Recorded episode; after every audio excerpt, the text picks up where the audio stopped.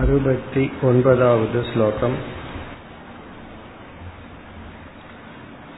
अस्तूलातेर्निषेध्यस्य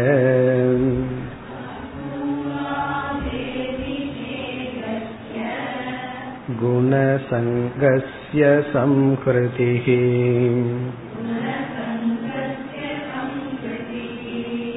तथा व्यासेन सूत्रेऽस्मिन्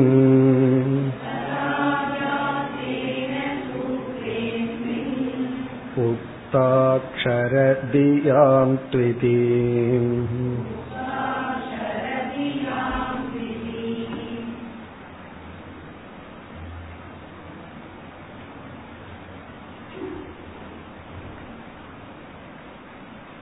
निर्गुण பிரம்ம உபாசனையின் சொரூபத்தை இந்த ஸ்லோகங்களில் வித்யாரண்யர் குறிப்பிடுகின்றார். நிர்குண பிரம்ம உபாசனையை பற்றி சொல்லும் பொழுது சகுண பிரம்ம உபாசனை விதவிதமான உபாசனைகள் உண்டு. காரணம் விதவிதமான உபாசிய தேவதைகள் உண்டு. பிராணனை உபாசிக்கலாம் விராட் தேவதையை உபாசிக்கலாம் என்று விதவிதமான தேவதைகள் விதவிதமான பலன் விதவிதமான அதிகாரிகள். ஆகவே சகுண பிரம்ம உபாசனையில் உபாசனா பேதங்கள் உண்டு. நிர்குண பிரம்ம உபாசனை ஏகவிதம் என்று கூறினார். ஒரே ஒரு நிர்குண பிரம்ம உபாசனை தான் ஆகவே அந்த உபாசனை எப்படி செய்ய வேண்டும் என்றால் நிர்குண பிரம்மத்தை வர்ணிக்கின்ற தர்மங்களை இரண்டாக பிரித்தார். ஒன்று வந்து விதேய குணங்கள். விதேய குணங்கள் என்றால் சத்தியம் ஞானம் போன்ற பாசிட்டிவ் நேரடியாக சொல்லக்கூடிய குணங்கள். இரண்டாவது நிஷேத்திய குணம் என்று அஸ்தூலம் அதிருஷ்யம் அகோத்திரம் அவர்ணம் போன்ற நெகட்டிவ் இப்படிப்பட்ட தன்மை அற்றது என்று வர்ணிக்கக்கூடிய குணங்கள். இவைகளை ஒன்று சேர்த்து நாம் தியானிக்க வேண்டும். விதேய குணங்களையெல்லாம் ஒரு பக்கம் எடுத்துக்கொள்ள வேண்டும். நிஷேத்திய குணங்களையெல்லாம் சேர்த்தி கொள்ள வேண்டும். சேர்த்தி நாம் அந்த குணங்களுடன் நிர்குண பிரம்மத்தை உபாசிக்க வேண்டும். அதை கூறினார் இவ்விதம் குணங்களை எல்லாம் சேர்ப்பது குண உபசம்ஹார நியாயம் என்று பார்த்தோம். அதை வியாசர் சூத்திரத்தில் செய்துள்ளார் என்று அறுபத்தி எட்டாவது ஸ்லோகத்தில் ஆனந்தாதேகே விதேயஸ்ய ஆனந்தம் அனந்தம் சத்தியம் ஞானம் போன்ற விதேய குணங்களை குணசங்கசிய சம்கிருதிகி அந்த குணங்களை எல்லாம் சேர்க்க வேண்டும் என்று வியாசர் இந்த சூத்திரத்தில் கூறினார் என்று சொல்லி பிறகு அறுபத்தி ஒன்பதாவது ஸ்லோகத்தில் அஸ்தூலாதேகே அஸ்தூலம் முதலிய நிஷேத்திய குணங்களை சம்கிருதிகி அதை நாம் ஒன்று சேர்க்க வேண்டும் பல உபனிஷத்துக்களில் உள்ள நீக்கக்கூடிய இது அல்ல பிரம்மனிடம் இது இல்லை இது இல்லை என்று சொல்லக்கூடிய குணங்களை சேர்க்க வேண்டும் என்று வியாசேன அஸ்மின் சூத்ரே ததா உக்தா. இந்த சூத்திரத்தில் சொல்லப்பட்டுள்ளது. அந்த சூத்திரத்தை குறிப்பிடுகின்றார். அக்ஷர தியாந்து அது வந்து சூத்திரத்தினுடைய ஆரம்பம். அக்ஷர தியாந்து என்ற சூத்திரத்தில் நிஷேதிக்கப்பட்ட குணங்களை சம்ஹாரம் செய்ய வேண்டும். குணசம்ஹாரம் செய்ய வேண்டும் என்றும் இதற்கு முன் ஆனந்தாதயக என்ற சூத்திரத்தில் விதேய குணங்களை சேர்த்திக் கொள்ள வேண்டும் என்று வியாசர் கூறியுள்ளார். ஆகவே உபாசனா பிரகாரம் எப்படிப்பட்டது என்றால் நிர்குண பிரம்மத்தை வர்ணிக்கின்ற இரண்டு விதமான குணங்கள். நேரடியாக இப்படிப்பட்ட தன்மை என்று சொல்லும் குணங்கள் எந்த உபனிஷத்தில் எப்படி சொல்லி இருந்தாலும் அவைகளை இந்த உபாசனைக்குள் கொண்டு வர வேண்டும். பிறகு எந்தெந்த குணங்கள் இல்லை என்று நீக்கப்பட்டுள்ளதோ அந்தந்த குணங்கள் எந்த உபனிஷத்து கூறியிருந்தாலும் அதை ஒன்று சேர்த்து இரண்டு குணங்களையும் வைத்து அந்த நிர்குண பிரம்மத்தை தியானிக்க வேண்டும். எப்பொழுது? இந்த இரண்டு சொற்கள் நமக்கு புரியாமல் நிர்குண பிரம்மத்தை புரிந்து கொள்ள முடியவில்லை என்றால் தியானிக்க வேண்டும் என்று கூறினார். இனி மேலும் நிர்குண பிரம்ம உபாசனா சம்பந்த சில கேள்வி பதில்கள் சந்தேகங்கள் வருகின்றது அடுத்து எழுபதாவது ஸ்லோகம் निर्गुणब्रह्मतत्त्वस्य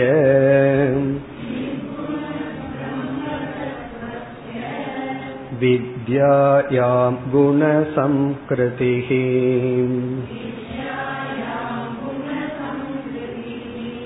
न युज्येतेत्युपालम्बः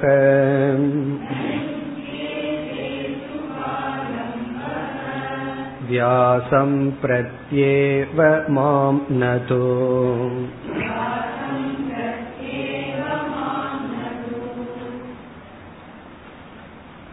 பூர்வ பட்சிக்கு ஒரு சந்தேகம் இங்கு வந்துள்ளது என்ன சந்தேகம் என்றால் இங்கு நாம் உபாசிக்க கூடிய பிரம்மன் நிர்குணம் என்று சொல்கின்றோம். சகுணம் என்று சொல்லிவிட்டால் எந்த சங்கடமும் இல்லை. நிர்குணம் என்று சொல்லிவிட்டோம். நிர்குணம் என்று சொன்னதற்கு பிறகு எப்படி குண உபசம்ஹார நியாயத்தை பயன்படுத்த முடியும்? குண உபசம்ஹாரம் என்றாலே சொல்லப்பட்டுள்ள பல குணங்களை ஒன்று சேர்த்துதல்.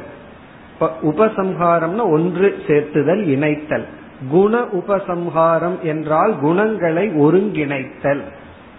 அதாவது பிரம்மத்துக்கு குணங்கள் பல உபனிஷத்துக்களில் பேசப்பட்டுள்ளது. அந்த குணங்களை எல்லாம் எடுத்து இணைத்தல் அப்படிங்கிறது குண உபசம்ஹார நியாயம். அதை செய்ய வேண்டும் என்று நீங்கள் சொல்கிறீர்கள். யாரிடத்தில்? நிர்குண பிரம்மனிடத்தில் சொல்கிறீர்கள். குணம் இல்லாத பிரம்மனிடத்தில் குணங்களை சேர்க்க வேண்டும் என்பது முரண்பாடாக இருக்கின்றது அல்லவா? ஆகவே நிர்குண பிரம்மனிடத்தில் குண உபசம்ஹாரம் பொருந்தாது என்று பூர்வபக்ஷி சந்தேகித்தால் வித்யாரண்யர் என்ன சொல்றார்? இந்த கேள்விக்கு நான் பதில் சொல்ல விரும்பல காரணம் இது வந்து வியாசர் செஞ்சிருக்கார் நீ போய் வியாசர்கிட்ட தான் கேட்கணும் அப்படின்னு சொல்ற இதெல்லாம் குதர்க்கமான பதில். பிறகு அடுத்த ஸ்லோகத்துல தெளிவாக போகிறது அதாவது இங்கு பூர்வபக்ஷி நிர்குண பிரம்ம தத்துவசிய நிர்குண பிரம்ம தத்துவத்துக்கு வித்யாயாம். இங்க கவனமா புரிஞ்சுக்கணும். வித்யா என்றால் உபாசனை. உபாசனையில் குண சம்ஹிருதிகி குணங்களை சேர்த்தல் என்பது ந யுஜ்யேத பொருந்தாது. அதாவது உபாசனை நிர்குண பிரம்மத்தினுடைய உபாசனையில் நிர்குணம் என்று சொன்னதற்கு பிறகு அதனுடைய குணங்களை ஒன்று சேர்த்தல் என்பது ந யுஜ்யேத பொருந்தாதல்லவா?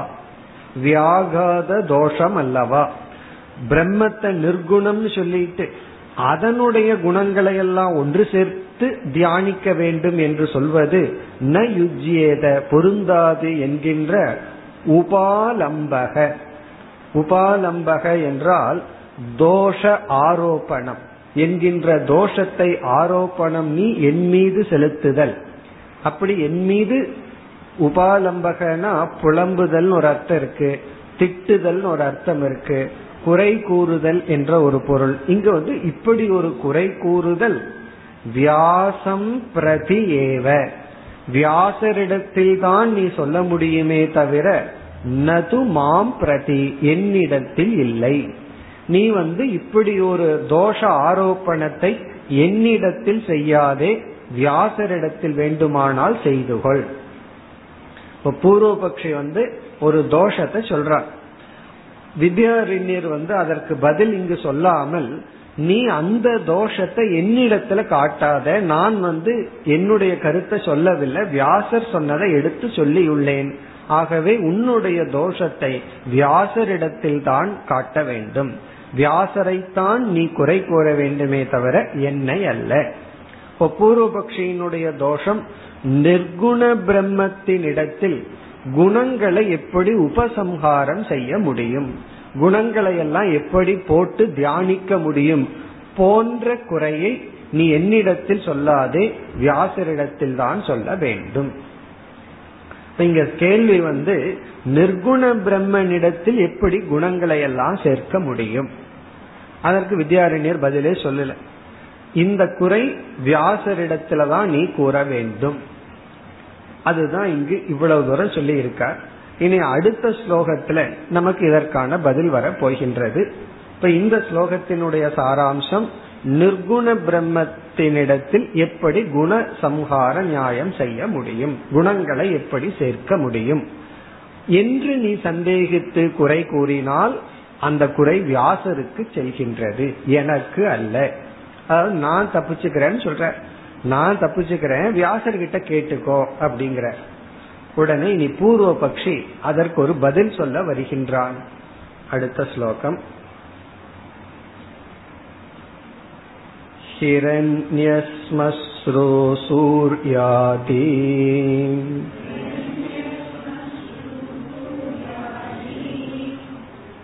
मूर्तीनाम् अनुदाकृतेः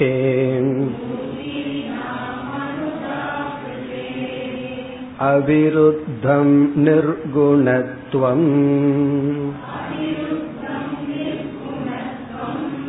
इति चेतुष्यतां त्वया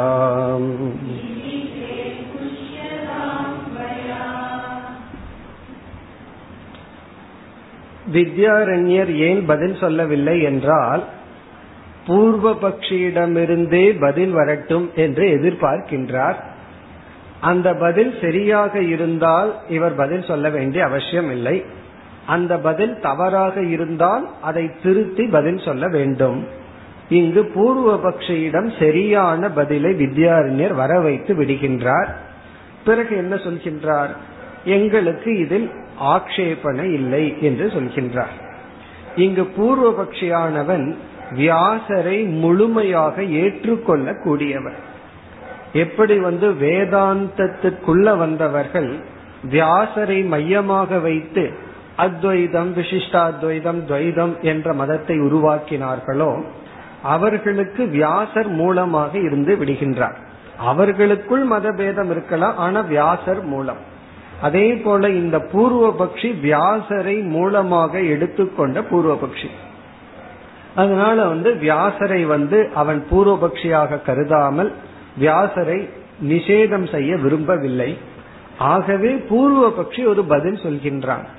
இப்படி ஒரு தோஷத்தை வித்யாரண்யரிடம் கொடுத்தவுடன் வித்யாரண்யர் இந்த தோஷம் வியாசருக்கு செல்லும் என்று சொன்னவுடன் வியாசரிடம் தோஷம் இருக்கக்கூடாது என்ற அடிப்படையில் பூர்வபக்ஷி ஒரு பதில் சொல்கின்றான் வித்யாரண்யர் அந்த பதிலை நாங்கள் ஏற்றுக்கொள்கின்றோம் என்று சொல்கின்றார்.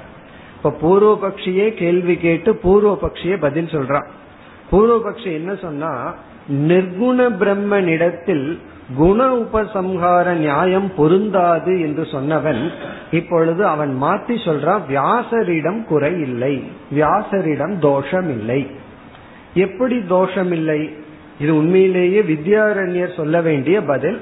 அத பூர்வபக்ஷியினுடைய வாயிலாகவே சொல்ல வைக்கின்றார். என்ன பதில் என்றால் வியாசர் சகுண குணங்கள் நிர்குணத்தை குறிக்கின்ற குணங்கள் என்று பிரித்து சகுண நிர்குண குணங்களை சேர்க்கவில்லை. என்ன சொல்கின்றார்? நிர்குண சொரூபத்தை கூறுகின்ற சொற்களை எல்லாம் எடுத்து சேர்க்க வேண்டும். நிர்குண சொரூபத்தை சொல்கின்ற சொற்களைத்தான் இரண்டாக பிரித்தார் சத்தியம் ஞானம் என்றும் பிறகு அஸ்தூலம் அணுகு ஹரஸ்வம் என்றெல்லாம் பிரித்தார். சகுண பிரம்மத்தை வர்ணிக்கின்ற சொற்களை தனியாக வைத்து விட்டார் அதை எடுத்து நிர்குண சுரூபத்திற்குள் சேர்த்தி கொள்ளவில்லை. ஆகவே இந்த உபாசனையில் எந்தவித தோஷமும் இல்லை. நிர்குண பிரம்மத்திற்கு குணம் என்று சொன்னால் அது குணம் அல்ல சொரூபத்தை விளக்குகின்ற சொற்கள். நிர்குண பிரம்மத்தினுடைய குணங்கள் என்று சொல்லும் பொழுது நிர்குண பிரம்மத்தினுடைய குணங்கள் என்ற இடத்தில் நிர்குண பிரம்மத்தினுடைய சொரூபம் என்று பொருள். அந்த சொரூபத்துல சகுண சொரூபத்தை சேர்த்து கொள்ளாததனால் வியாசர் செய்தது சரி என்று பூர்வபக்ஷி கூறுகின்றார். இப்ப வியாசர் வந்து எந்த தப்பும் செய்யவில்லை அவர் சரியாத்தான் செய்துள்ளார். எப்படி என்றால் சகுண சொரூபத்தை எடுத்து அவர் கலந்து விட சொல்லவில்லை. நிர்குண சொரூபத்தை குறிக்கின்ற சொற்களையே தான் உபசம்ஹாரம் செய்ய சொல்லியுள்ளார் சேர்க்க சொல்லியுள்ளார். ஆகவே வியாசரிடம் தோஷமில்லை என்று பூர்வபக்ஷி கூறும் பொழுது வித்யாரண்யர் அதைத்தான் நாங்களும் கூறுகின்றோம் என்று பூர்வபக்ஷியே வியாசரிடம் தோஷமில்லை என்று சொல்ல வைத்து அதே பதில் தான் எங்களுடையது என்று சொல்கின்றார். அதாவது இந்த இரண்டு ஸ்லோகத்தினுடைய தாற்பயம் வியாச பகவான் நிர்குண பிரம்மத்தை குறிக்கின்ற விதேயமான குணங்கள் சத்தியம் ஞானம் போன்ற குணங்களை எடுத்துக்கொண்டும் பிறகு வந்து அஸ்தூலம் அத்ரேஷ்யம் அக்ராக்கியம் போன்ற சுரூபத்தை எடுத்துக்கொண்டும் தியானிக்க வேண்டும் என்று சொன்னார். அந்த இரண்டு விதமான சொற்களில் சகுண பிரம்மத்தை சேர்க்காததனால் வியாசரிடம் எந்த தோஷமும் இல்லை. ஒரு கால் சகுணத்தையும் சேர்த்திருந்தா குழப்பம் வந்திருக்கும்.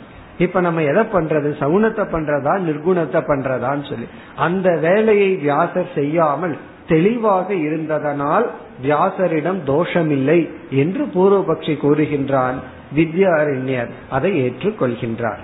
அதுதான் இந்த ஸ்லோகம். இப்பொழுது பூர்வபக்ஷியை கூறுகின்றான். ஹிரண்யஸ்மஸ்ரு சூர்யாதி மூர்த்தீனாம் அனுதாகிருதேகே. அதாவது இப்படிப்பட்ட சகுண சொரூபத்தை வியாசர் எடுத்துக்கொள்ளவில்லை. அனுதாகிருதேகே அப்படின்னா உதாகரிக்கப்படவில்லை. எக்ஸாம்பிளாக அல்லது சேர்த்து கொள்ளப்படவில்லை சகுண சொரூபத்தை இங்கு குறிப்பிடுகின்றார். சாந்தோக்கிய உபனிஷத்துல சகுண பிரம்மத்திற்கு சில லட்சணங்கள். அதுல ஒரு எக்ஸாம்பிள் எடுத்துக்கொள்ளப்படுகின்றது. ஹிரண்யஸ்மஸ்ரு. சூரிய தேவனை ஒரு விதமான குணத்துடன் அங்கு தியானம் செய்ய சொல்லப்படுகிறது. என்னவென்றால் ஹிரண்யம் அப்படின்னா தங்கம் ஸ்மஸ்ருன்னு அப்படின்னா தாடி. தங்க தாடியை உடையவர். சில பேர்த்துக்கு பார்த்தா அப்படி இருக்கும். தங்க கலர்ல தாடி இருக்கும். அப்படி சூரிய தேவன் யார் அப்படின்னா தங்க நிறத்துடன் தாடியுடன் கூடியவர். முகத்தில் இருக்கின்ற முடி ஸ்மஸ்ரோ. ஹிரண்யம்னா இது ஒரு விதமான உபாசனை. சூரியாதி என்றால் சூரியம் முதலிய மூர்த்தி நாம் அதாவது உருவத்துடன் கூடிய சகுனத்துடன் கூடிய தேவதைகளை ஹிரண்யஸ்மஸ்ரு அதாவது தங்க நிறத்துடன் தாடியுடன் கூடியவர் என்ற குணத்துடன் தியானித்தல் போன்ற குணங்களை அனுதாகிருதேகே வியாசர் நிர்குண பிரம்ம தத்துவத்துக்குள் எடுத்துக்கொள்ள சொல்லவில்லை. அவர் வந்து எக்ஸாம்பிளா சொல்லல. ஆகவே நிர்குணத்துவம் அவிருத்தம்.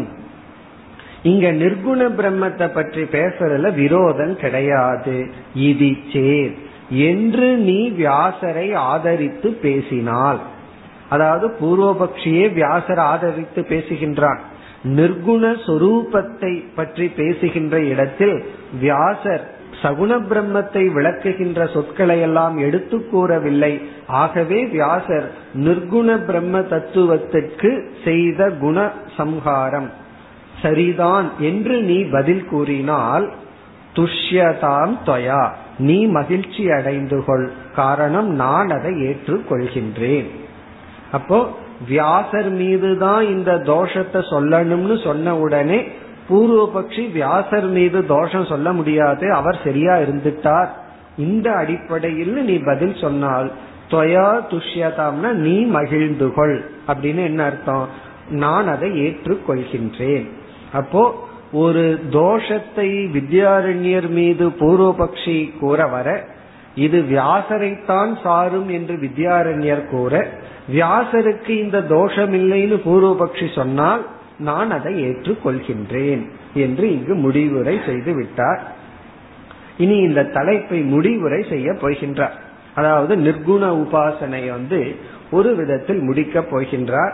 அதற்கு மேலும் சில கேள்வி பதில்கள். அடுத்த ஸ்லோகம். गुणानां लक्षकत्वेन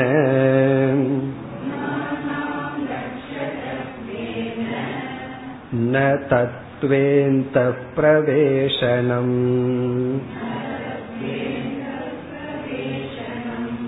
इति चेत्त्वस्त्वेवमेव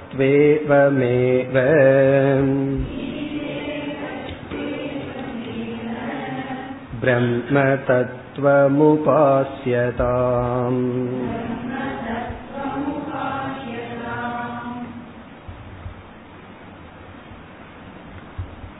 நிர்குண பிரம்ம என்று நாம் கூறிவிட்டால் அந்த நிர்குண பிரம்மனிடத்தில் வாச்சியார்த்தம் செல்லாது எந்த சொற்களும் லட்சியார்த்தமாகத்தான் அதை குறிப்பிட முடியும் இது நம்ம வேதாந்தத்துல சொல்ற ஒரு முக்கியமான கருத்து நிர்குண பிரம்ம அல்லது சுத்த சைத்தன்யம்ங்கிற இடத்துல வரும் பொழுது வாச்சியார்த்தம் அங்கு செயல்படாது. அதனாலதான் ஏதோ வாச்சோ நிவர்த்தந்தைன்னெல்லாம் சொல்லிடு பிறகு எது அந்த நிர்குணத்தை காட்டி கொடுக்கும்னா லட்சியார்த்தம் தான் காட்டி கொடுக்கும். வாச்சியார்த்தத்தை எடுத்து லட்சணையாகத்தான் அந்த நிர்குணமானது நம்மால் அறிந்து கொள்ள முடியும். அப்போ ஒரு சொல்லை எடுத்து அதனுடைய லட்சியார்த்தத்துல தான் புரிஞ்சுக்க முடியுமே தவிர வாச்சியார்த்தத்துல புரிஞ்சுக்க முடியாது. இப்ப நிர்குண பிரம்மத்தை புரிஞ்சுக்கிறது வந்து சொல்லானது நேரடியாக செயல்படாது லட்சியார்த்தமாகத்தான் செயல்படும். பிறகு வித்யாரண்யர் இங்க என்ன சொல்கின்றார்? அதே போல உபாசனையிலும் நிர்குண தத்துவத்தை எடுத்து அது லட்சியமா குறிக்கப்பட்டதை நீ தியானிக்க வேண்டும் என்று சொல்றார் அதாவது லட்சியார்த்தத்தை புரிந்து கொள்ள முடியவில்லை என்றால் அதே லட்சியார்த்தத்தை தான் தியானிக்க வேண்டும். புரியாம தியானிப்பது. எப்படி நம்ம புரியாம சாண்டிங் பண்றோம்? ஆனாலும் சாண்ட் பண்றோம். அதே போல நீ புரியாமல் அந்த லட்சியார்த்தத்தை தியானிக்க வேண்டும் என்று இங்கு பதில் சொல்கின்றார். குணானாம் லக்ஷகத்துவேன அந்த பிரவேசனம். குணானாம் என்றால் நிர்குண பிரம்மத்தினுடைய குணங்களுக்கு லக்ஷகத்துவேன. லக்ஷகத்துவேன சொல்லினுடைய லட்சியார்த்தமாக அந்த பிரவேசனம். அந்த நிர்குண பிரம்மத்தை சொற்கள் சென்று அடைகிறது. லட்சகத்துவேன அந்த பிரவேசனம் என்றால் அந்த நிர்குண பிரம்மத்தை சொற்கள் சென்று அடைகிறது. பிறகு ந தத்துவே ந தத்துவே என்றால் ந சாக்ஷாத் ந நேரடியாக அல்ல. ந தத்துவேனா வாச்சியார்த்தமாக அல்ல. அந்த சொல்லே நேரடியாக குறித்து விடாது. அதாவது நிர்குண பிரம்மத்தினிடம் ஒரு சொல்லானது நேரடியாக சென்று அடைந்து விடாது. அதாவது நம்ம வந்து ஒரு ஒன்றை வந்து குறிக்க விரும்புறோம். அந்த சொல் நேரடியா அதை போய் குறிச்சிடும் எப்பொழுதுனா அந்த இடத்துல குணங்கள் இருந்தால். இப்ப வெண்மை ஆடை உடுத்தியவரிடம் சென்று இதை கொடு அப்படின்னு சொல்லும் பொழுது இந்த வெண்மை ஆடை உடுத்தியவர்ங்கிற சொல் நேரடியா அவர் அடைஞ்சிடும் ஏன்னா அந்த வெண்மை ஆடை உடுத்தியவர்ங்கிறது அங்க குணமா அவருக்கு இருக்கிறதுனால. ஆனா நிர்குணத்துக்கு நேரடியா செல்லாது லட்சணையாகத்தான் அந்த வார்த்தை நிர்குணத்தை சென்றடையும் என்றால் அப்படியே இருக்கட்டும். அதே லட்சணையாக நீ அந்த நிர்குண பிரம்மத்தை தியானிக்க வேண்டும் என்று சொல்கின்றார். இப்ப குணானாம் லட்சகத்துவேன அந்த பிரவேசனம் இந்த லட்சகத்துவேன அந்த பிரவேசனம்னு சேர்த்து ந தத்துவே அந்த பிரவேசனம் அப்படின்னு சேர்த்திக்கணும். தத்துவே அப்படின்னா நேரடியாக பிரம்மத்திடம் செல்லாது. இது சேத் என்று நீ சொன்னால் பூர்வபக்ஷி அப்படி சொன்னால் இங்க வித்யாரண்யர் ரொம்ப எளிமையா பதில் சொல்றார். நீ அதன் விதத்திலேயே தியானம் செய் என்று சொல்கின்றார். ஏவம் ஏவ பிரம்ம தத்துவம் உபாசியதாம் அந்த நிர்குண பிரம்ம தத்துவத்தை லட்சணையால் காட்டப்பட்டதாகவே நீ உபாசனை செய்ய வேண்டும். அப்ப உபாசிக்கும் பொழுது இந்த சொற்கள் எல்லாம் லட்சணையாகத்தான் அந்த நிர்குண பிரம்மத்தை காட்டிக் கொடுக்கும் என்றே நீ தியானிக்க வேண்டும். அதாவது இதுவரை என்ன சொல்லிட்டு வந்த நீ ஞானத்துக்கு என்னென்னலாம் லட்சணம் சொல்றையோ அதே நியமத்தை தான் நானும் சொல்றேன். அந்த நியமப்படியே தியானம் செய். ஞானத்திற்குரிய நியமங்களை எல்லாம் கூறி அந்த நியமப்படியே நிர்குண பிரம்மத்தை நீ தியானிக்க வேண்டும். எப்பொழுது அந்த நிர்குண பிரம்மன் புரியவில்லை என்றால் என்று கூறிக்கொண்டு வந்தார். அதை அடுத்த ஸ்லோகத்தில் முடிவுரை செய்கின்றார். அதாவது நிர்குண உபாசனா பிரகாரத்தை ஐம்பத்தி நான்காவது ஸ்லோகத்தில் ஆரம்பித்தார். ஆரம்பித்து அடுத்து எழுபத்தி மூன்றாவது ஸ்லோகத்தில் இவ்விதம் நிர்குண பிரம்மத்தை தியானிக்க வேண்டும் என்று முடிவுரை செய்கின்றார். அடுத்து எழுபத்தி மூன்றாவது ஸ்லோகம். ஆனந்தாதிபிரஸ்தூல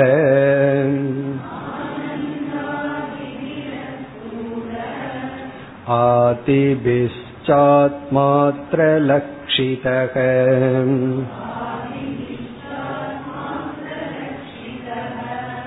अकण्ठैकरसः सोऽयम्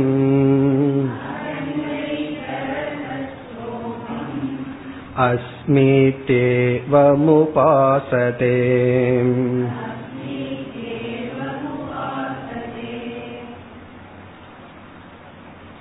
இதுவரை வித்யாரண்யர் பேசியதனுடைய சாராம்சமான ஸ்லோகம் இது. இந்த ஒரே ஸ்லோகத்துல அவர் இந்த ஜூஸ் போல பிழிஞ்சு கொடுத்துற இவ்வளவு தூரம் என்ன பேசினாரோ அதாவது நிர்குண உபாசனா பிரகாரத்தை இந்த ஒரே ஸ்லோகத்தில் சூத்திர ரூபமாக அழகாக எடுத்து செல்கின்றார். அதனால இது வந்து மூலமான ஸ்லோகம். இது ஆரம்பத்துல சொல்லி இருந்தாருன்னா அதனுடைய விளக்கம் தான் இது. முடிவுல சொன்னா இவ்வளவு நேரம் பேசியதனுடைய முடிவுரை இது. எப்படி உபாசனை செய்ய வேண்டும்? என்றால் ஆனந்தாதி பிகி அதாவது நிர்குண பிரம்மத்தை உபாசிக்க நாம் சில சொற்களை எடுத்துக்கொள்ள வேண்டும்.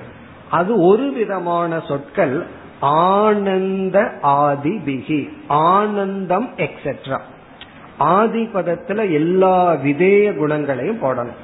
அதாவது நித்திய புத்த சுத்த முக்த சுவாவம்னு உபனிஷத்துக்குள்ள பார்த்தோம் அப்படின்னா எல்லாமே பாசிட்டிவா இருக்கும். நித்தியம் கூட்டஸ்தம் முக்த ஸ்வரூபம் புத்த ஸ்வரூபம் ஆனந்த சொரூபம் என்றெல்லாம் நேரடியாக பாசிட்டிவா சில சொற்கள் எல்லாம் இருக்கு. அந்த சொற்களின் மூலம் ஆனந்தாதி விகி பிறகு இனி ஒரு பேர் ஆஃப் சொற்களை எடுத்துட்டோம் அப்படின்னா எல்லாம் நிஷேதம் பண்றதா இருக்கும். நாந்த பிரஜம் ந பகிஸ் பிரஜம் அதிருஷம் அவ்வகாரியம் அக்ராஹியம் இப்படியெல்லாம் சில சொற்கள். அதை எடுத்துக்கொள்கிறார் அடுத்தது அஸ்தூலாதி பிகி அஸ்தூலம் முதலிய சொற்களால். இப்போ ஆனந்தம் முதலிய சொற்கள் அஸ்தூலம் முதலிய சொற்களால் ஆதிபிஷ்ட ஆத்மா அத்திர லக்ஷிதக. ஆத்மாவானது லட்சிக்கப்பட்டுள்ளது.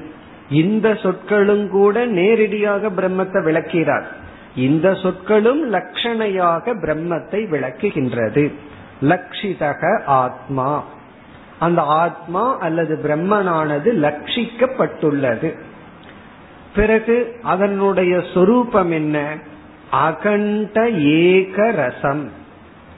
அகண்டம் அப்படின்னா பூர்ணம் பிளவுபடாத. ஏகம் அப்படின்னா ஒன்று ரசம் அப்படின்னா சாரம். இந்த அகண்ட ஏக ரசம்ங்கிறது மூன்று விதமான பேதத்தை நீக்கும் சஜாதிய விஜாதிய சொகத பேதத்தை நீக்கிறது. எந்த பேதமும் அற்ற அகண்ட ஏக ரச சக. அந்த ஆத்மா அல்லது பிரம்ம அகம் அஸ்மி நானாக இருக்கின்றேன் என்று ஏவம் உபாசதே. இங்க சப்ஜெக்ட சேர்த்திக்கணும். முமுக்ஷவக. முமுக்ஷுக்கள் உபாசதே. உபாசதைங்கிறது புளூரல் முமுக்ஷுக்கள் உபாசிக்க வேண்டும். ஏவம் இவ்விதம் உபாசிக்க வேண்டும். அதாவது ஞானத்துக்கு என்ன லட்சணமோ அதேதான் உபாசனைக்கும். இப்படித்தான் புரிஞ்சுக்கணும் இப்படித்தான் உபாசனை பண்ணணும். இது அப்படியே ஞானத்துக்கு எடுத்துட்டோம் அப்படின்னா மிக அழகான ஸ்லோகம் இது. அதாவது ஒரு முமுட்சுவானவன் அகண்ட ஏக்கரசம் இப்படிப்பட்ட சொற்கள் மூலமாக அகண்ட ஏக்கரசமான அந்த பிரம்மன் நான் என்று வித்யா புரிந்து கொள்ள வேண்டும். அப்படி புரிஞ்சுக்க முடியல அப்படின்னா உபாசத்தை உபாசிக்க வேண்டும். இப்ப எதை நம்ம புரிஞ்சுக்க முடியலையோ அதை நம்ம உபாசிக்க வேண்டும். அதனாலதான் வந்து சில மக்கு பசங்களை கிளாஸ் டீச்சர் என்ன பண்ணுவாங்க தெரியுமோ ஒரு மேத்ஸ் கணக்கு வந்து ஒன்னு புரியல அப்படின்னா அதை புரிஞ்சு சால்வ் பண்ணணும். புரியலையா இம்போசிஷன் எழுதுன்னு திரும்ப திரும்ப அதே கணக்கை எழுதிட்டு வர சொல்லுவார். காரணம் என்ன அப்படின்னா உனக்கு புரியலனா அதே கணக்கை திரும்ப திரும்ப எழுது. கணக்கு வந்து மனப்பாடம் பண்றது அல்ல அது புரிஞ்சு சால்வ் பண்றது. அதே போலதான் வேதாந்தம். அதை வந்து பாராயணம் பண்றதோ இம்போசிஷன் பண்றதோ கிடையாது. ஆனா நம்ம புத்திக்கு எத்திலின்னு என்ன பண்றதுன்னா இந்த வாத்தியார் கணக்கு வாத்தியார் வந்து இந்த கணக்கை பத்து முறை எழுதிட்டு வான்னு சொல்றது போல வித்யாரிணர் வந்து உபாசனை பண்ணுன்னு சொல்லிட்டார். எப்போனா புரியவில்லை என்றால் இத புரிஞ்சுக்க முடியலனா இவ்விதம் உபாசனை செய்ய வேண்டும். இவ்விதம் நம்ம இந்த ஸ்லோகங்களில் பார்த்தால் வித்யாரண்யர் என்ன செய்து விட்டார்? ஞானத்துக்கு என்னென்ன நியதியுண்டோ நியமம் உண்டோ அதே நியமத்தை உபாசனைக்கு சொல்லிட்டார். இதெல்லாம் ஞானத்திற்கு உரிய சொற்கள் ஞானமாக ஆக வேண்டிய நிலை. அதெல்லாம் உபாசனைக்கு சொல்லிவிட்டார். எப்பொழுதுனா அது அறிவாகவில்லை என்றால் இதை உபாசனையாக செய்ய வேண்டும் சொல்லிவிட்டார். பிறகு நமக்கு ஒரு பெரிய சந்தேகம் இனி வந்துடும் இப்ப ஞானத்துக்கு உபாசனைக்கு தான் என்ன வித்தியாசம்? இது ஒரு பெரிய சந்தேகம். இத இந்த சந்தேகம் வந்து நமக்கு எப்ப வந்துரும் வரும் அப்படின்னா இதையெல்லாம் படிக்கும் பொழுது.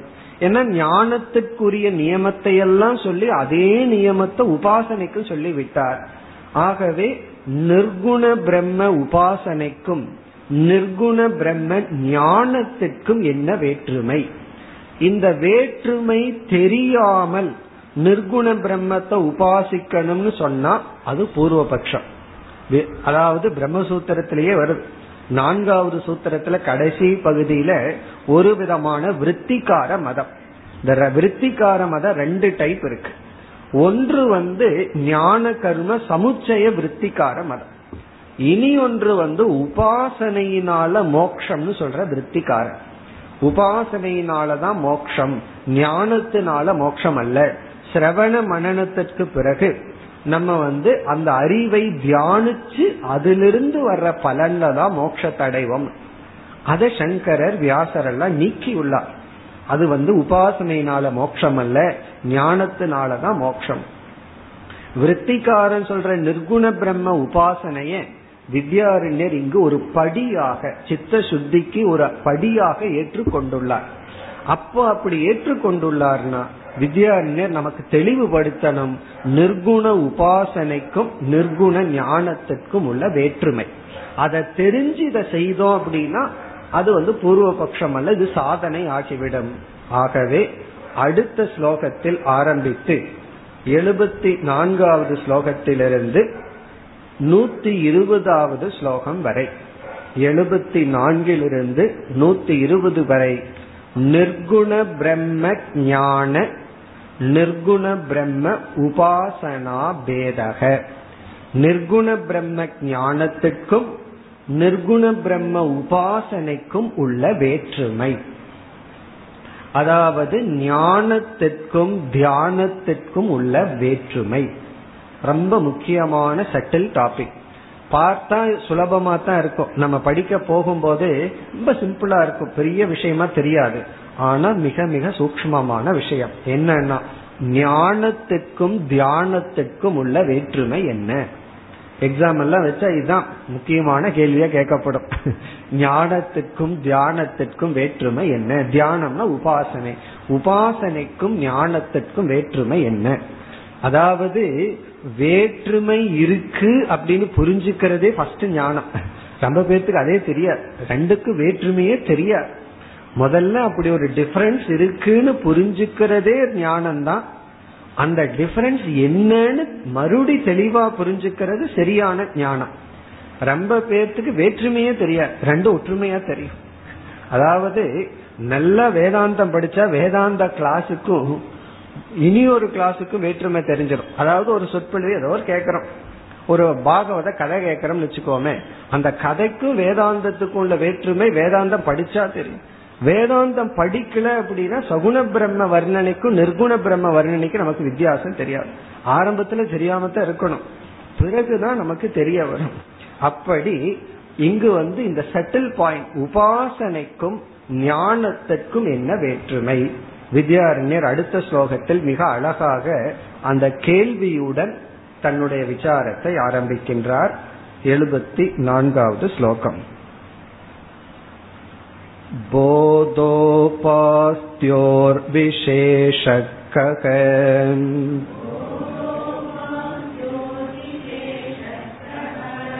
इति चेदुच्यते शृणु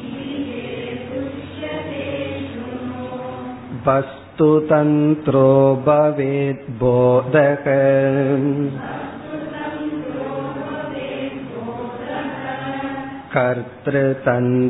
कर्तृतन्त्रमुपासनम्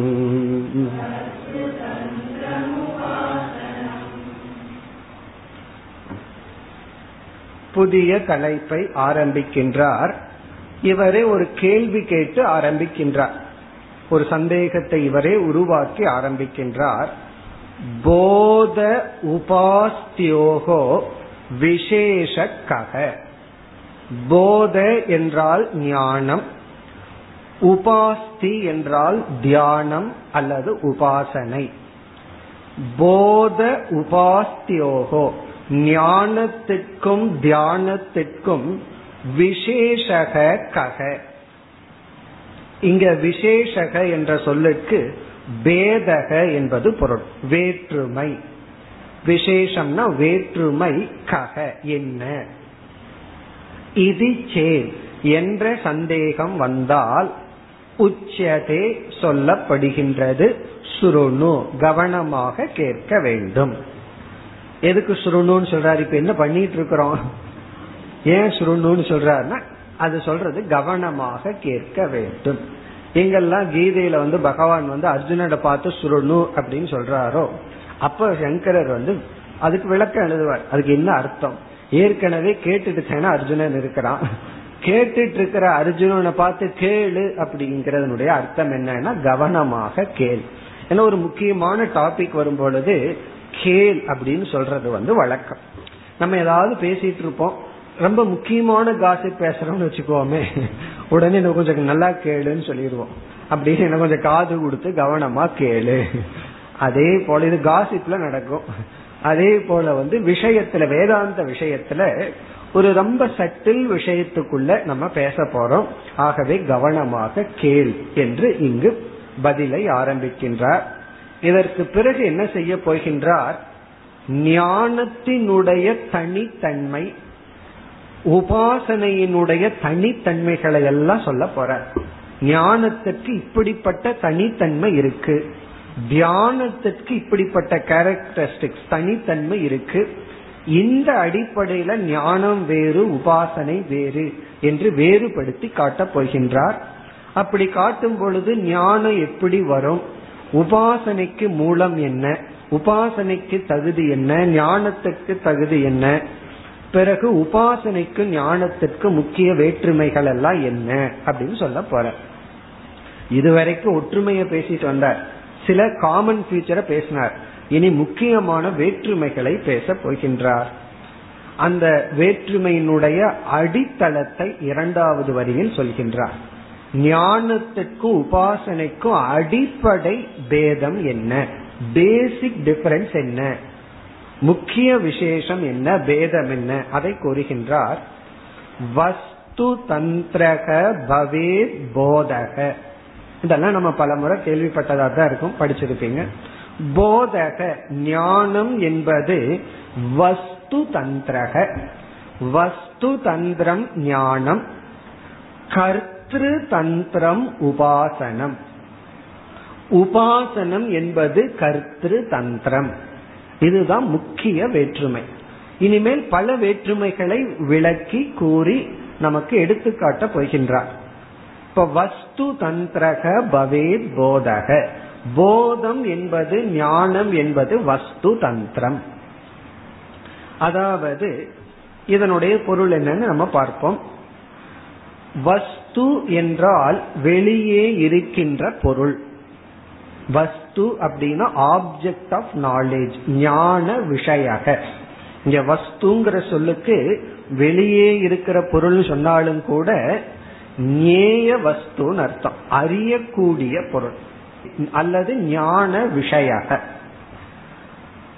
தந்திரக அப்படிங்கறது இந்த இடத்துல ஆதாரம் அடிப்படை பேஸ் அப்படின்னு அர்த்தம். அடிப்படை ஆதாரம். அதாவது இங்க என்ன சொல்கின்றார்? நமக்கு எப்படிப்பட்ட ஞானம் வருகின்றது அப்படிங்கிற ஞானத்தினுடைய அடிப்படை ஞானத்தினுடைய ஆதாரம் அதாவது முடிவு செய்கின்ற ஃபேக்டர் நிச்சயிக்கின்ற ஃபேக்டர் வந்து என்ன அப்படின்னா வெளியே இருக்கிற பொருள் தான் வெளியே இருக்கிற பொருள் தான் மனதுல எப்படிப்பட்ட ஞானம் அப்படிங்கறத நிர்ணயிக்கும். ஒருவர் வந்து நம் கண் முன்னாடி ரோஜா மலரை காட்டி இது என்ன அப்படின்னு சொன்னா நமக்கு ரோஜா மலர் ரோஜா அப்படிங்கிற ஞானம் ஏற்படுது. இந்த ஞானம் எதன் அடிப்படையிலனா அவர் எந்த மலரை காட்டினாரோ அந்த அடிப்படையில். அவர் ரோஜா பூவுக்கு பதிலா வேற ஏதாவது காகித பூவை எடுத்து காட்டி இருந்தா நமக்கு என்ன ஞானம் வந்திருக்கும்? அந்த காகித பூவ ஞானம் தான் வந்திருக்கும். ஆகவே வஸ்து தந்திரக போதக அப்படின்னா எப்படிப்பட்ட போத உதயம் எப்படிப்பட்ட ஞானம் அப்படிங்கிறது எப்படிப்பட்ட வஸ்து வெளியே இருக்கோ அதன் அடிப்படையில். வஸ்துவின் அடிப்படையில் ஞானம். அதாவது இங்க தந்திரம்னு பேஸ் அடிப்படை ஆதாரம். அல்லது ஞானத்தினுடைய விஷயத்தை நிர்ணயிக்கிறதே வெளியிருக்கிற வஸ்து தான் நிச்சய நிச்சயம் பண்ற ஒரு ஃபேக்டர் தத்துவம். வெளியே இருக்கிற பொருள் தான் ஞானத்தையே நிச்சயம் பண்ணுது. நாம நிச்சயம் பண்ணலாம். எந்த ஞானத்தை அடைய விரும்புறங்கிற விஷயத்துல அது வேறு விஷயம். அவர் இத பாருன்னா கண்ணை முடிக்கலாம். அல்லது திரும்பிக்கலாம். அது நம்ம சாய்ஸ் ஆனால் இந்த ஞானத்தை அடையணும்னு முடிவு பண்ணிட்டா அந்த பொருள் எப்படி இருக்கோ அப்படித்தான் ஞானம் ஏற்படும். நம்ம கையில சாய்ஸ் கிடையாது. இப்ப ஞானம் வெளியே உள்ள வஸ்துவின் அடிப்படையில் தான் தோன்றும். இனி உபாசனை எப்படிப்பட்டது? கர்த்திரு தந்திரம் உபாசனம். கர்த்திரு தந்திரம் அப்படின்னா இந்த உபாசனை எப்படிப்பட்டது அப்படிங்கிறது உபாசனை செய்கின்றவனுடைய கையில் உள்ளது. இங்க தந்திரம்னா டிபெண்ட் அப்பான் செய்பவன் அடிப்படையில் உபாசனை அமைகிறது. அதாவது நமக்கு சாய்ஸ் இருக்கு. ஞானத்துக்கு ஞாதாவுக்கு சாய்ஸ் இல்லை. அறிபவனுக்கு எந்த சாய்ஸும் கிடையாது. எப்படி வெளியே பொருள் இருக்கோ அப்படித்தான் அறிஞ்சுக்கணும். அப்போ அறிபவனிடம் எந்த விதமான சுதந்திரமும் இல்லை. ஆனா உபாசனைங்கிறது எப்படி தியானிக்கின்றோம் அப்படிங்கிறது வஸ்துவினுடைய தந்திரமே கிடையாது. நம்ம தந்திரம் நம்ம இஷ்டத்துக்கு அந்த உபாசனா விருத்திய கொண்டு வரலாம். ஒரு பிரம்மத்தை ஒரு ஈஸ்வரனை ஒரு தேவதையை வச்சு அந்த தேவதை எப்படி வேண்டுமானாலும் பார்க்கலாம். நம்ம இஷ்டம்தான். அதனால்தான் இது ஆர்ட் அப்படின்னு சொல்றது. ஆர்ட் அப்படின்னா சாய்ஸ் இருக்குன்னு அர்த்தம். சயின்ஸுக்கு சாய்ஸ் கிடையாது. ஞானம்ங்கிறது சயின்ஸ் உபாசனைங்கிறது ஆர்ட் அதாவது ஆர்ட் அப்படின்னு சொன்னா அதுல நமக்கு சாய்ஸ் இருக்கு. நம்ம விருப்பப்படி. ஆனா சயின்ஸ் அப்படின்னா அங்க சாய்ஸ் கிடையாது. எது எப்படியோ அது அப்படியே புரிஞ்சுக்கிறது தான் சயின்ஸ் அப்படி இங்கு உபாசனை அப்படிங்கிறது எப்படிப்பட்ட விருத்தி ஒரு ஆலம்பனத்தை பார்த்து வருங்கிறது நம்ம சாய்ஸ் நம்ம ஒரு சிலைய பார்த்து அது சிலை அப்படின்னா அது ஞானம். அந்த சிலையில வந்து நான் விஷ்ணுவை பார்க்கிறேன் சிவனை பார்க்கிறேன் அப்படிங்கறதெல்லாம் என்னன்னா அது உபாசனை. அது வந்து கர்த்திரு தந்திரம்னா ஒவ்வொருவரும் ஒவ்வொரு விதமா பார்க்கலாம். அவங்க அவங்க சாய்ஸ் அவங்க விருப்பப்படி பார்க்கலாம். அப்ப ஞானம் அப்படிங்கறது நமக்கு சாய்ஸ் இல்லாம வர்றது உபாசனைங்கிறது நம்ம தேர்ந்தெடுத்து வர்றது. இது ஒரு முக்கியமான விஷயம். அதனாலதான் ஞானத்துல நமக்கு சாய்ஸ் இல்லாததுனால பத்து பேர் ஒரு ஞானத்தை அடைஞ்சா அது காமனா இருக்கும். எல்லாத்துக்கும் ஒரே ஞானம் தான் உனக்கு ஒரு ஞானம் எனக்கு ஒரு ஞானம் ஒரு நாய் வெளியே நிக்குது நீ நாயா பாரு நான் பூனையா பாக்கிறேன்னா அது உபாசனை. ரெண்டு பேரும் நாயா பார்த்தா அது ஞானம். அது உன் இஷ்டம் போல பார்க்கலாம். அல்லது உங்க வீட்டில் இருக்கிறவங்க யாரையாவது பாக்கிறனாலும் பார்க்கலாம். அதெல்லாம் உன்னுடைய சாய்ஸ் அது உபாசனை. ஆனா அது நாய் தான் அப்படின்னா அது ஞானம். அது எல்லாத்துக்கும் காமன் அப்படி உன்னை எப்படி பார்க்கிறோங்கிற பாவனா பிரதானம் உபாசனம் வஸ்து சுரூப பிரதானம் ஞானம். இது வந்து ஃபர்ஸ்ட் டிஃபரன்ஸ் சொல்ற. நிர்குண பிரம்மத்துல வந்து நிர்குணமா புரிஞ்சுட்டா ஞானம். அதுல வந்து புரிஞ்சுக்காம ஒவ்வொருத்தரும் ஒவ்வொரு விதமான குணத்தை ஒருத்தர் அஸ்தூலம்னு பார்க்கலாம். காரணம் என்னன்னா அவருக்கு ஸ்தூலமா இருக்கிறது தான் விபரீத பாவனையா இருந்தா அந்த பிரம்மத்தை அஸ்தூலம்னு தியானிக்கலாம். அல்லது ஒருவருக்கு வேறொரு ப்ராப்ளமா இருந்தா வேறொன்னு தியானிக்கலாம். அதெல்லாம் நம்ம சாய்ஸ் ஆனா புரிஞ்சுக்கும் போது சாய்ஸ் கிடையாது. இது வந்து முதல். இதை மீண்டும் விளக்க போற இது வந்து ஒரு சாராம்சமா சொல்லி விட்டார் பிறகு மேலும் இடையில எல்லாம் இத பல கோணத்துல விளக்க போகின்றார். அந்த விளக்கத்துல மீண்டும் பார்ப்போம். இனி அடுத்த ஸ்லோகத்துல மேலும் சில வேற்றுமைகளை விளக்கங்களை கொடுக்கின்றார். இனி வருகின்ற பகுதி அனைத்தும் ஞான உபாசனா பேதம். எழுபத்தி ஐந்தாவது ஸ்லோகம். विचाराज्जायते बोधक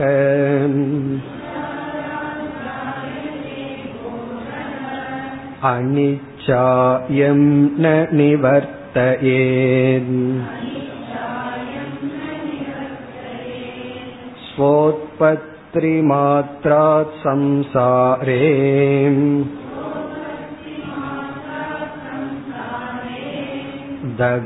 दगत्यखिल सत्यताम्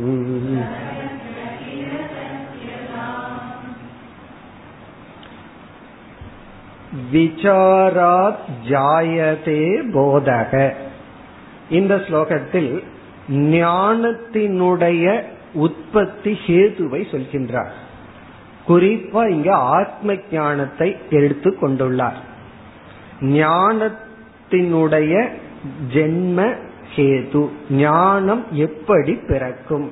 ஞானத்துக்கான பிரமாணம் அல்லது உபாயம். அதை இங்கு சொல்கின்றார். அப்படி சொல்லும் பொழுது ஆத்ம ஞானத்தையே எடுத்துக் கொள்கின்றார். விசாராத் போதக ஜாயதே. விசாரத்தினால் ஞானம் ஏற்படும். அதனால தானே பார்ப்பது போய் கேட்பது போய் தீர விசாரிப்பதே மெயின் சொல்கிறார்கள். சாதாரண விஷயமா. தீர விசா பார்க்கிறதே பொய்யினாச்சு. அப்ப விசாரிப்பதுதான் மெய் இப்ப விசாரம் செய்தாதான் சரியான ஞானம் ஏற்படும். பிறகு அனிச்சா எம் ந நிவர்த்தையே. எம் போதம். எந்த போதத்தை அனிச்சா ந நிவர்த்தையே. இதனுடைய அர்த்தம் ஒரு ஞானம் நமக்குள்ள வருது. அது நமக்கு பிடிக்கலன்னு வச்சுக்குவோமே. பிறகு எனக்கு பிடிக்காததுனால அந்த ஞானத்தை நான் மாற்றி விட முடியாது.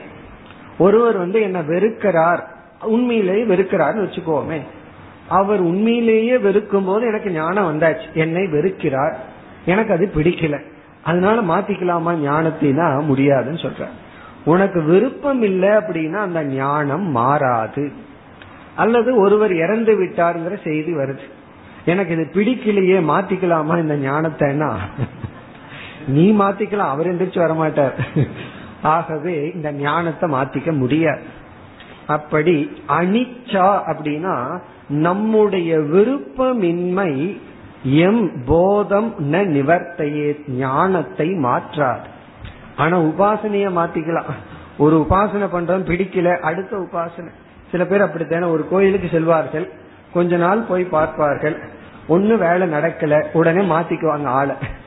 இந்த சாமி கிட்ட போய் வேலை நடக்கல வேற சாமி கிட்ட போகலாம் குருவாயூருக்கு போய் பிரயோஜனம் இல்ல திருப்பதிக்கு போகலாம் இல்ல திருப்பதிக்கு போய் பார்த்தாச்சு சரி இல்ல குருவாயூருக்கு போல. ரெண்டும் ஒரே ஆள் அது புரியாது. இருந்தாலும் மாத்திக்கலாம் அப்படின்னு சொல்லி உபாசனையில சாய்ஸ் இருக்கு. ஞானத்துல சாய்ஸ் கிடையாது. பிறகு இரண்டாவது வரியிலையும் அடுத்த ஸ்லோகத்திலையும் இந்த ஞானத்தினுடைய பலனை குறிப்பிடுகின்றார். ஆனா உபாசனைக்கு இப்படிப்பட்ட பலன் இல்லை. இதுதான் வித்யாரண்யருடைய முக்கிய கருத்து. அதாவது உபாசனைக்கும் ஞானத்துக்கும் வேற்றுமை தெரிஞ்சு நிர்குண உபாசனைய சொல்லியிருக்கார் அப்படிங்கறது நமக்கு இங்க நன்கு தெரிகிறது. உபாசனைக்கு இங்கு சொல்கின்ற பலன் கிடையாது. ஆத்ம உபாசனைக்கு நிர்குண உபாசனைக்கு இந்த பலன் இல்லை. ஆனா நிர்குண ஞானத்திற்கு இந்த பலன். என்ன பலன்? ஸ்வ உற்பத்தி மாத்ராத். ஸ்வன ஞான. அந்த ஞானம் தோன்றிய பொழுதே என்ன பலன் கிடைக்கும்? சம்சாரே தகதி அகில சத்தியதாம் சம்சாரே இந்த சம்சாரத்தில் அகில சத்தியதாம் சம்சாரத்தில் உள்ள ரியாலிட்டி அனைத்து உண்மைகளையும் தகதி எரித்து விடுகின்றது. சம்சாரத்தில் உள்ள சத்தியத்துவத்தை சம்சாரத்தில் இருக்கின்ற உண்மை என்கின்ற எண்ணத்தை இந்த ஞானம் தோன்றியவுடன் தகதி எரித்து விடுகின்றது. அத சொல்ல போற இந்த ஞானம் வந்து உலகத்தை எரிக்காது அப்படின்னு பிறகு சொல்ல போற. ஆனா உலகத்தில் உள்ள உண்மைங்கிற உணர்வைத்தான் புத்தியைத்தான் எரித்து விடும். அது பிறகு சொல்லுவார் கட ஞானம் வந்தா அந்த ஞானம் பானைய உடைச்சிடாதுன்னு சொல்ல போற. பானைய பத்தி ஞானம் வந்தா பானைய அந்த ஞானம் உடைச்சிடாது அப்படின்னு பிறகு சொல்லுவார். அதற்கு இங்கு மூலம். அதாவது அகில சத்தியதாம். அகிலம்னா முழுமையான சத்தியதாம்னா உண்மைங்கிற ஒரு பாவனையை சம்சாரத்தில். சம்சாரத்துல இது உண்மை அப்படிங்கிற எண்ணத்தை தகதி எரித்து விடுகின்றது. இப்ப ஞானம் வந்து வஸ்துவை அழிக்காது. எந்த பொருளையும் ஞானம் அழிக்காது. அதே சமயத்துல ஞானம் எந்த பொருளையும் உற்பத்தியும் செய்யாது. ஞானம் ஒன்னையும் கிரியேட் பண்ணாது ஞானம் ஒன்னையும் டெஸ்ட்ராய் பண்ணாது. பிறகு அது எதைத்தான் எரிக்குது எதையோ எரிக்குதுன்னு சொல்றாரு அது எது அப்படின்னா அந்த சம்சாரத்தில் இருக்கின்ற சத்தியதா. உண்மை அப்படிங்கிற புத்தியை. யாராவது ஒருவர் நம்ம திட்டுனா நமக்கு கோபம் வருது. காரணம் வந்து அந்த வார்த்தை அல்ல. அந்த வார்த்தை வந்து நமக்கு கோபத்தை தூண்டுற சக்தி கிடையாது. அதே இது அன்பா ஃப்ரெண்ட்ஸா ஜோக்குக்கு பேசும்போது கோபம் வர்றது இல்லையே அதாவது ஜாலியா பேசும்போது அதை விட மோசமான வார்த்தையில சொல்றாரு. அதை கேட்டுட்டல சிரிக்கிறோம். ஏன் கோபம் வர்றது இல்லைன்னா பிறகு சில நேரத்துல மட்டும் அந்த வார்த்தை கோவப்படுறதுக்கு காரணம் என்னன்னா அதுல உள்ள சத்தியதா. நம்ம பார்த்து அறிவு கட்டவன்னு சொல்லும் பொழுது அதை நம்ம அப்படியே உண்மைன்னு எடுத்துக்கிறோம். அதனாலதான் கோபம் வருது. அவர் உண்மையை சொல்றாருன்னு நினைக்கிறதுனாலதான். ஆனா உண்மையை சொல்லல அப்படின்னு சொன்னா நமக்கு எதுக்கு கோபம் வருது? அதுக்காக சொல்வார்கள். அது மூணு பேர் நடந்து சென்று கொண்டு இருந்தார்களாம் அந்த மூணுல யாரோ ஒருத்தர் இவர் கூப்பிடணும். ராமான்னு கூப்பிட்டா யாரும் திரும்பி பார்க்கல. ஏன்னா யாருக்கு அந்த பேர் இல்லை. கழுதைன்னு கூப்பிட்ட உடனே மூணு பேரும் திரும்பி பார்த்தாங்களாம் காரணம் என்ன? மூணு பேர்த்துக்கு சந்தேகம். நம்மளையே தான் கூப்பிடுறானோ? இப்ப ராமா கிருஷ்ணான்னு கூப்பிட்ட உடனே யாருமே திரும்பி பார்க்கல. ஏன்னா சந்தேகம் இல்ல நம்மையே கூப்பிடல. கழுதைன்னு சொன்ன ஏன் திரும்பி பாக்குற ஒரு சமயம் நம்மளா இருக்குமோ? இதுதான். அப்படி ஏன்னா அவங்க மற்றவங்களுடைய வார்த்தைக்கு கொடுக்கிற ரியாலிட்டி தான் நம்மை துயரப்படுத்துகிறது. இப்ப இவர் இங்க என்ன பதில் சொல்ற சம்சாரே அகில சத்தியதாம்.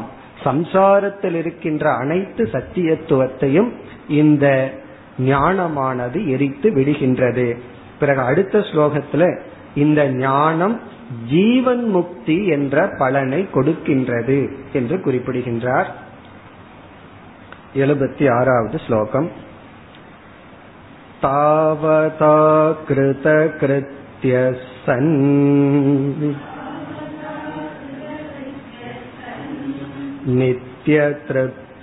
नित्यतृप्तिमुपागतः जीवन्मुक्तिमनुप्राप्य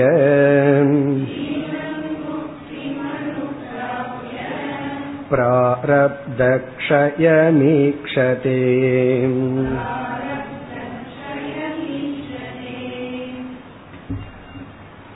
ஞானத்தினுடைய பலன் குறிப்பாக ஆத்ம ஞானத்தினுடைய பலன் தாவதா தாவதா என்றால் இந்த ஞான மாத்திரத்தினால் ஞான மாத்திரேன என்று பொருள். ஞானத்தினாலேயே. வேற ஒன்னும் வர வேண்டாம். வேற எந்த சகாயமும் வேண்டாம். ஞான மாத்திரேன ஞானத்தினால் மட்டும் ஞானாத் ஏவ என்று பொருள். கிருத கிருத்தியக சன். கிருத கிருத்தியகன செய்ய வேண்டியதை செய்து முடித்து விட்டேன் என்ற மனநிலையில். மனநிலையுடன் கிருத கிருத்தியக சன். அதாவது கிருத்தம் கிருத்தம்னா செய்ய வேண்டியது. கிருத்தியகன செய்து முடிக்கப்பட்டு விட்டது.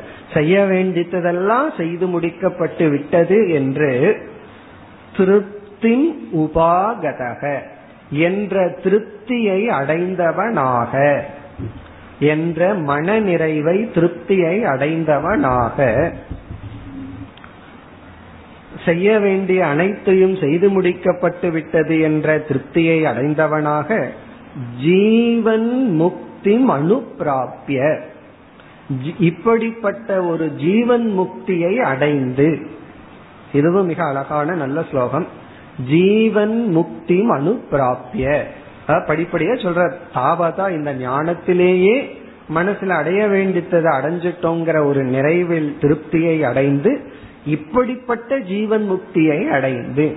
இதுல இருந்து ஜீவன் முக்தியினுடைய லட்சணமும் வந்தாச்சு. ஜீவன் முக்தினா இதுதான் மனதில் இருக்கிற திருப்தி தான் அடைந்து பிறகு என்ன பண்றானாம வெயிட் பண்ணிட்டு இருக்கானா காத்து கொண்டு இருக்கின்றானா? நம்ம பஸ்ஸுக்கோ ரயிலுக்கோ போன வெயிட் பண்ணிட்டு இருக்கிறோம்ல அதே போல இவன் காத்து கொண்டு இருக்கானா? எதற்கு? பிராரப்த க்ஷயம். ஈக்ஷதே. வெயிட் பண்ணிட்டு இருக்கான். ஈக்ஷதேனா காத்து கொண்டு இருக்கின்றான் பிராரப்த க்ஷயம். இந்த பிராரப்தம் முடியட்டும் என்று காத்து கொண்டிருக்கின்றான் அப்படின்னு என்ன அர்த்தம்? பிராரப்தம் முடியட்டும்னு காத்து கொண்டு இருக்கிறான்னு என்ன அர்த்தம்?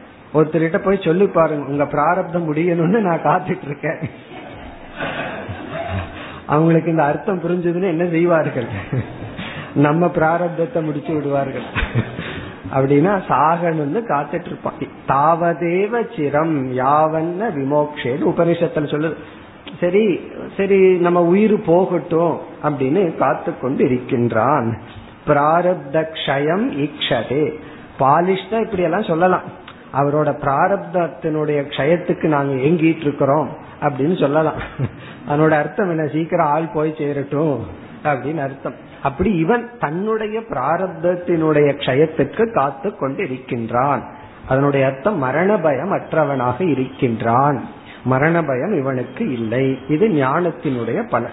இனி உபாசனையோடு சேர்த்து ஞான உபாசனையினுடைய பேதத்தை தெளிவாக விளக்கப் போகின்றார். மேலும் அடுத்த வகுப்பில்.